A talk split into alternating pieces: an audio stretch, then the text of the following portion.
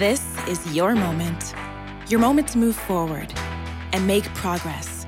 It's time to see where an education can take you. For over 130 years, Strayer University has been at the forefront of change, offering programs that help students like you get ahead and stay ahead so you can keep striving. Visit strayer.edu to learn more. Strayer University is certified to operate in Virginia by SCHEV. Star Wars 7 by 7 episode 3367. Today we're going to get to do that deep dive episode for Far Far Away, which is part 6 of the Ahsoka series. And in particular, we're going to be talking about that element of galactic prehistory and folk tales to which we were introduced, the Witch Kingdom of the Dathomiri. Punch it.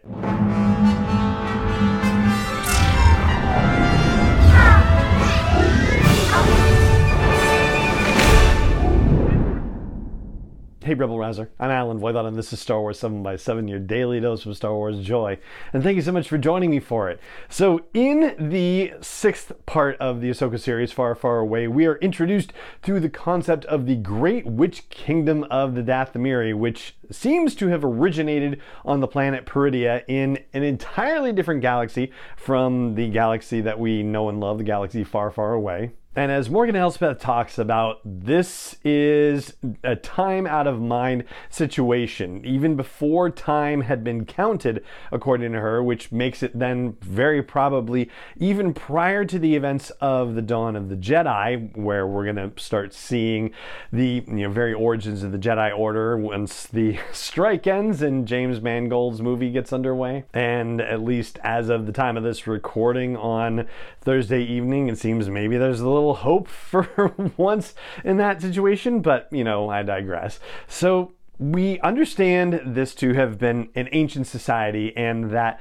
the ancestors of Morgan Elspeth, and presumably then the ancestors of the Night Sisters of Dathomir, once harnessed the great Purrgil, the great star whales, in order to get themselves out of that galaxy and into the known galaxy, if you will. However, this does get a little bit confusing because we are introduced to the idea that the route between galaxies is a migratory path for the Purrgil, for the star whales, and yet they go to Peridea to die. So this is the end of their migration path, and this is where they go to their final resting place. However, that can't be the entirety of the story. It can't be just this one way trip because how is it possible that Night Sisters left Peridea on star whales in the first place if the, the whales that came to Peridea actually just died there and that was it. So clearly there's more about Purrgil migratory habits and patterns and lifespans that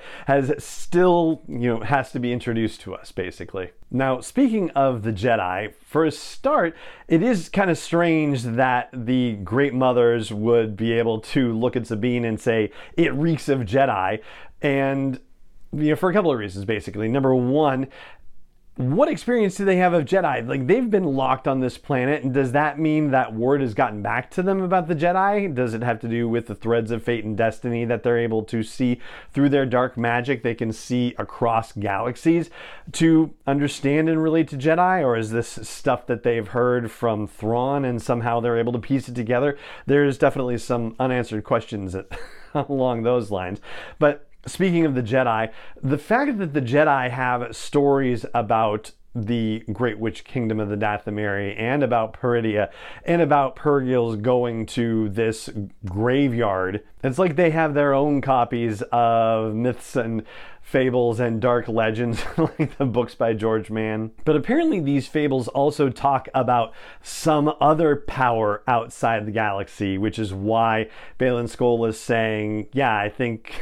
there's something maybe that the Great Mothers are trying to escape from that's actually dangerous to them. And the fact that the three rotations are necessary in order to load up Grand Admiral Thrawn's starship with those containers may be the evidence of that because in the audio description, one of the things that is new that we get to hear is that the containers resemble coffins. That's how they're described in the audio description. And that's really the only you know, particularly fascinating thing that the audio description gives us this time around. Even just those giant stone statues, all we get is that it's just the carved face of an ancient statue, but we don't get any other background details like we sometimes do with the audio descriptions. Whatever the case, we're starting to learn about the type of powers that these Night Sisters, these great mothers, have, and that includes being able to communicate across dreams and do that across galaxies, which is pretty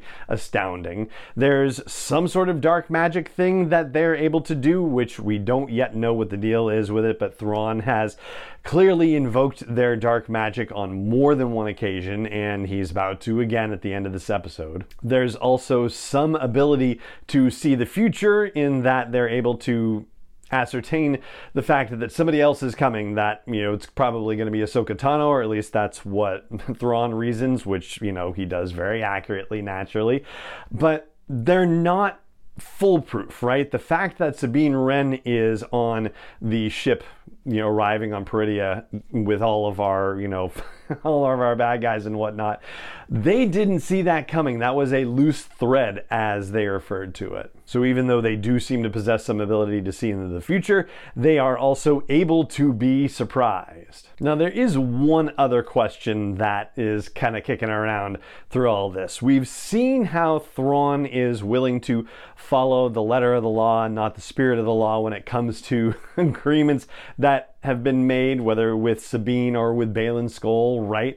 He's willing to leave them behind. He says our primary objective is to get off of this planet, get out of this galaxy, and everything else is secondary. So he has to decide, I guess, whether the Great Mothers are also key to that primary objective or whether he's going to end up leaving them behind. I have a feeling that he will end up taking them with him, but once he is back in our known galaxy, their purpose may be done for him. But then again, if he is going to betray Baylan and Shin and they're going to end up fighting on the side of the angels, so to speak, then yeah, it would probably be a good idea to keep some Night Sisters around to kind of buffer you against that, you know, very unpredictable Jedi slash unaligned Force user problematic villain situation for yourself.